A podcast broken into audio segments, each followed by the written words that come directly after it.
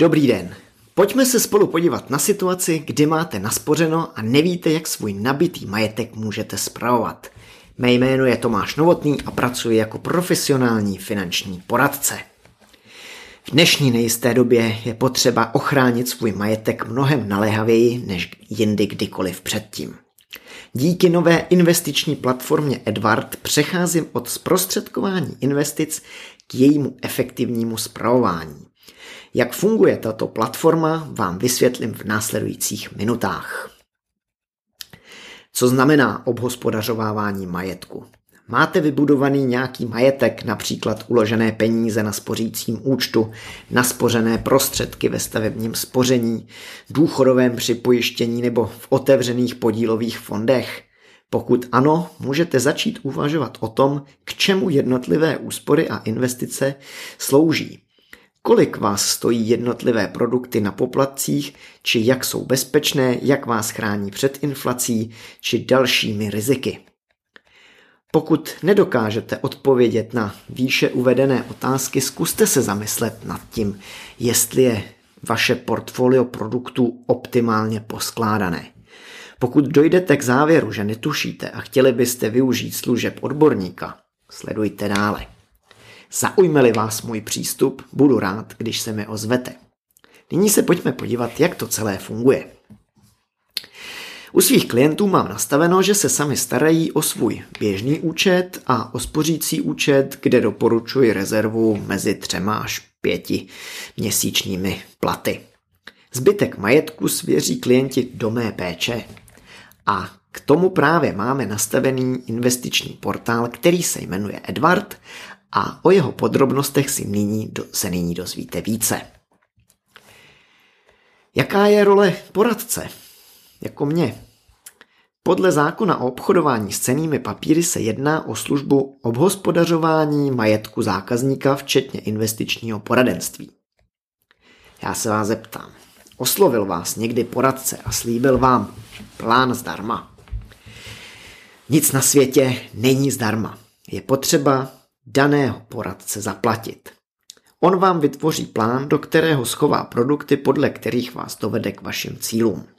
Za sjednání produktu dostane provizi a tím je zaplacen. Toto je forma provizního poradenství. A nechci tím vůbec říct, že by to bylo něco špatného. Jako v každé branži najdete schopného i méně schopného odborníka, tak i mezi provizními poradci jich je hodně šikovných, vzdělaných a schopných. Nevýhoda provizního poradenství je v tom, že tito poradci žijí převážně ze sjednaných nových produktů, tedy ze vstupních poplatků. A tato situace bude z dlouhodobého hlediska docela náročná, protože poradce nutí hledání stále nových a nových klientů, aby se na trhu uživili. U mě je ale situace trošičku jiná. Služba je spoplatněná a velká výhoda je v tom, že je transparentně dáno, kolik daná služba stojí, kolik přesně platíte a kolik platíte investičnímu portálu. U otevřených podílových fondů ještě donedávna klientovi nebylo sděleno, kolik prostředků jde z investice, z klientovi investice přímo zprostředkovateli. Nyní to již investiční společnosti ukazují na měsíčních, kvartálních, ročních výpisech. Ale i, utevře, i u otevřených podílových fondů jsou poplatky, o kterých kolikrát ani ten poradce nemá tušení, že existují, natož aby je znal klient. A o cenové politice Edvarda se dozvíte později. A tím se dostávám k tomu, jaká je moje role jakožto poradce. Hlavní role je anglicky řečeno behavior manager, neboli manažer chování. Já se dostávám do role kouče a mým úkolem je primárně udržet klientovi emoce během výkyvů na trhu. Téma emoce v investování je na samostatný podcast či článek. Určitě se ho v budoucnu, v budoucnu dočkáte, mám ho pro vás připravený. Jako poradce mám poradní hlas. Například, když trhy padají, tak klientovi správně poradit, jak se v dané chvíli zachovat. Jestli nakoupit nebo počkat, ale pokud peníze nepotřebuje, tak nepanikařit a zbytečně vyprodávat portfolio a realizovat tak ztrátu. Na začátku nastavím s klienty plán a cíle, kterých chtějí dosáhnout. Hlavní a nejdůležitější cíly z mého pohledu soukromá renta, která by neměla chybět v žádném pořádném finančním plánu. S prodlužováním věku dožití díky moderní medicíně je potřeba počítat s tím, že tu na světě budeme asi mnohem déle, než si dovedeme představit. Další cíle mohou být krátkodobější. Může se jednat o spoření pro děti na školu nebo jako start do života, na nové auto, rekonstrukci domu či větší dovolenou. A toto vše do plánu zanesu a na servisních schůzkách s klienty řešíme, jestli se k danému cíli blížíme. Nebo naopak, jestli se odchylujeme od kurzu. Možná si řeknete, ale tohle může řešit i poradce provizní. Může. Ale jeho primární motivace je přijít na servisní schůzku a nabídnout vám ideálně další produkt. U mě taková situace není, protože jsem pravidelně placen měsíční částkou, takže není důvod za každou cenu něco nového uzavírat. Dalším úkolem je udržovat disciplínu klienta. Co si pod tím představit? Představte si například, že soused si koupí cihlu zlata, nebo teď je moderní bitcoin, a bude vás přesvědčovat, že je to nyní nejlepší investice. Z jeho pohledu a k jeho cílům možná ano, ale z vašeho? Zavoláte mi, řeknete, co chcete a jelikož jsem poradce a mám tudíž poradní hlas, od toho ten poradce jsem, můžu vás vyspovídat, zeptat se vás na důvody a jaké máte cíle a proč tuto investici zrovna chcete. Samozřejmě finální slovo máte vy, ale já tam figuruju tak, jako taková pojistka před zbrklými a nenadálými rozhodnutími. Mechanismus funguje tak, že jsem ten, kdo zadává příkaz do systému, aby například došlo k odkupu a klient podepisuje SMS-kou. Stejně tak to funguje i obráceně. Když je třeba na trhu nějaká příležitost k nákupu, zavolám klientovi, proberu situaci, připravím příkaz a pošlu mu ho. Takhle jsme s klienty v roce 2020 vydělali na březnovém propadu několik desítek procent. Nejdůležitější část je, že já jako poradce jsem placen i pomocí takzvaného success fee. Když se investicím daří, mám i já jako poradce bonus. Tudíž není v mém zájmu klientovi radit tak, aby prodělával. Mám tedy stejný zájem jako klienti. Vydělat. Nyní se pojďme podívat trošičku do ekonomické sféry a trošičku i do historie. Ekonomická krize. Ekonomická krize je běžnou součástí ekonomických cyklů. Dříve se dala celkem pravidelně předvídat. Nyní někteří ekonomové předvídali již několik let, ale do krize jsme se opravdu dostali až nyní. A jak se vlastně taková krize pozná? Obecně klesne poptávka po službách a po zboží. Méně se tedy vyrábí, méně se utrácí, protože není z čeho platit zaměstnance a dojde k propouštění. Poslední velká krize tu byla v roce 2008, kdy splaskla tzv. hypotéční bublina, kdy spousty Američanů měli hypotéční úvěry, ale pak nebyli schopni své závazky splácet. Nyní je tato koronakrize způsobena trošičku něčím jiným. Státy uměle zastavily ekonomiku různými lockdowny a striktními nařízeními. Jak dlouho se z této krize budeme vzpamatovávat a jestli může dojít i k dalším propadům, to je předmětem diskuzí mezi ekonomy. Zatím ta krize měla tvar do písmene V. To znamená, došlo k poklesu, ale díky balíčkům a stimulacím od vlád se ekonomiky jednotlivých států rychle zvedly.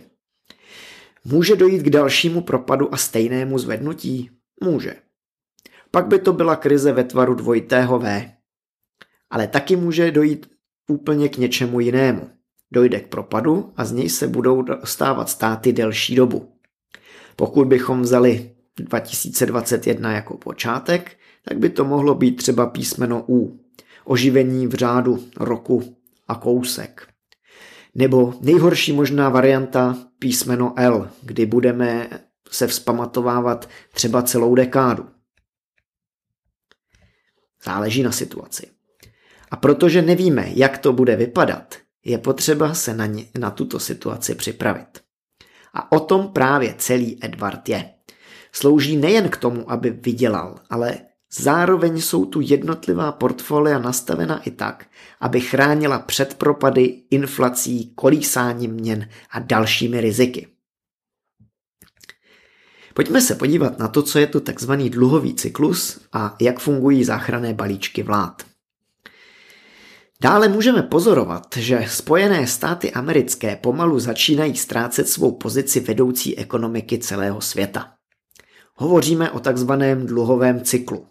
Zhruba do 17. století byla na vrcholu Čína za dob dynastie Ming.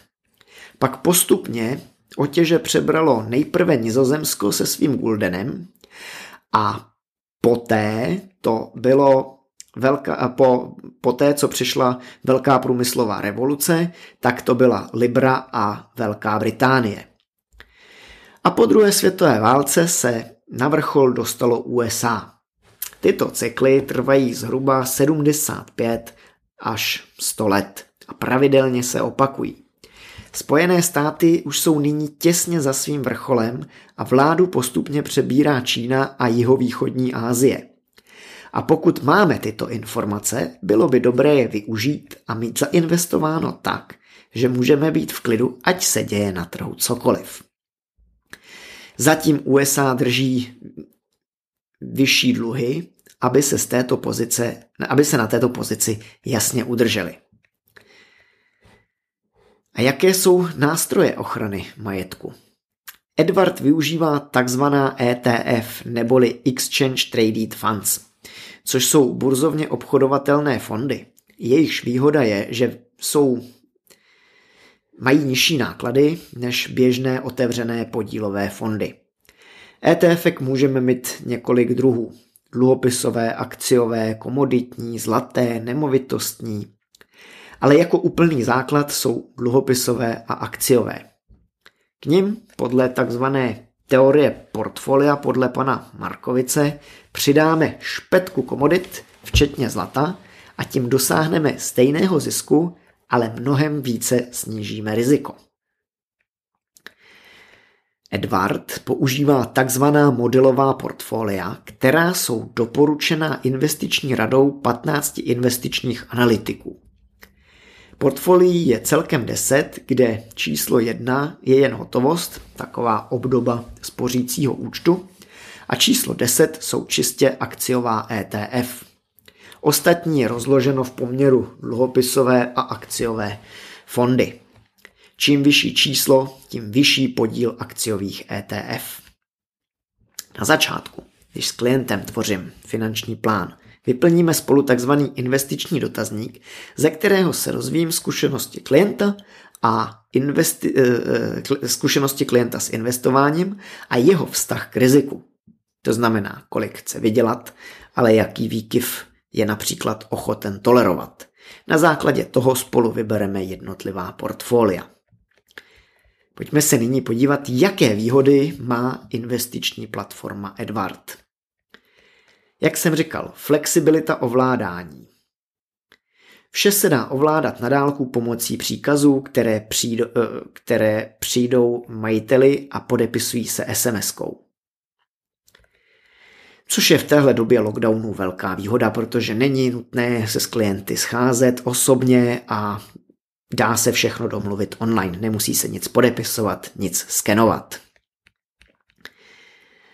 Promyšlené investice, které se doplňují, neboli takzvané bucketing portfolio. V češtině by se to dalo říct jako kyblíkové portfolio. K dosažení jednotlivých cílů používáme takzvané kyblíky. A jsou celkem tři. Jeden je na cíle, nebo první je na cíle od jednoho do tří let, druhý je od čtyř do devíti let a ten třetí je na nejdelší cíle, tedy deset let a více. Každý je nastavený s jiným rizikem a plní úplně jinou funkci. Nejrizikovější plní funkci tvorby majetku, kdežto prostřední a ten krátký například slouží k ochraně před inflací.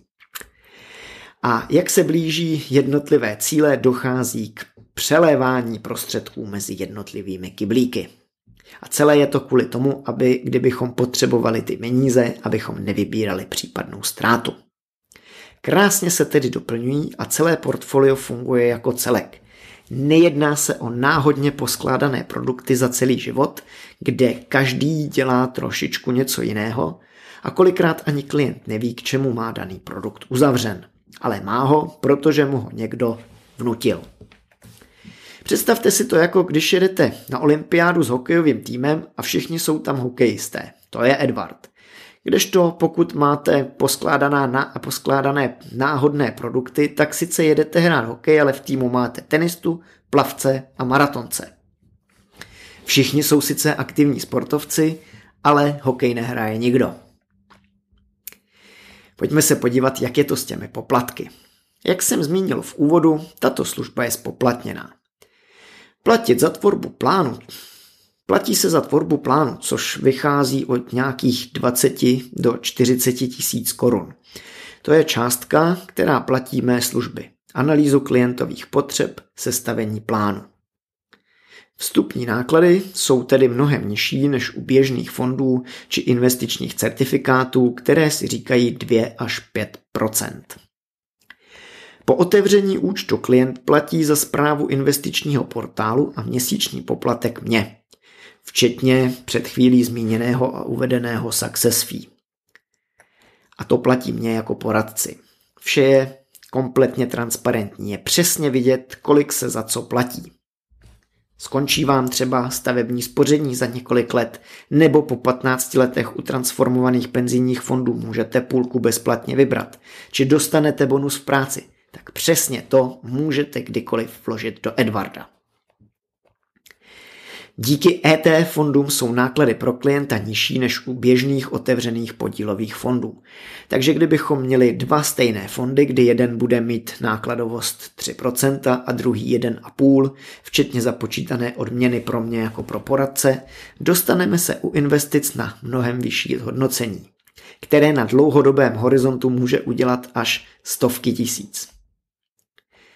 A jakou přidanou hodnotu bych viděl, jako přidanou hodnotu bych viděl i možnost vyplácení pravidelné renty. To ne každý portál umí. V případě, že vás služba Edvarda zaujala, neváhejte se na mě obrátit a dohodneme se na dalším postupu. Sice trochu opožděně, ale jelikož je tohleto první článek roku 2021, nebo první podcast, záleží na tom, kde mě sledujete.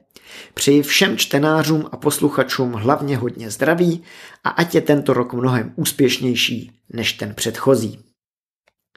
Pokud se o tomto tématu chcete dozvědět více, můžete odebírat můj podcast, můžete mě sledovat na sociálních sítích nebo můžete, pokud máte nějaké otázky, můžete mě kontaktovat mailem, telefonicky nebo pomocí formuláře na mých webových stránkách www.novtom.cz. Loučím se s vámi a přeji vám hezký den.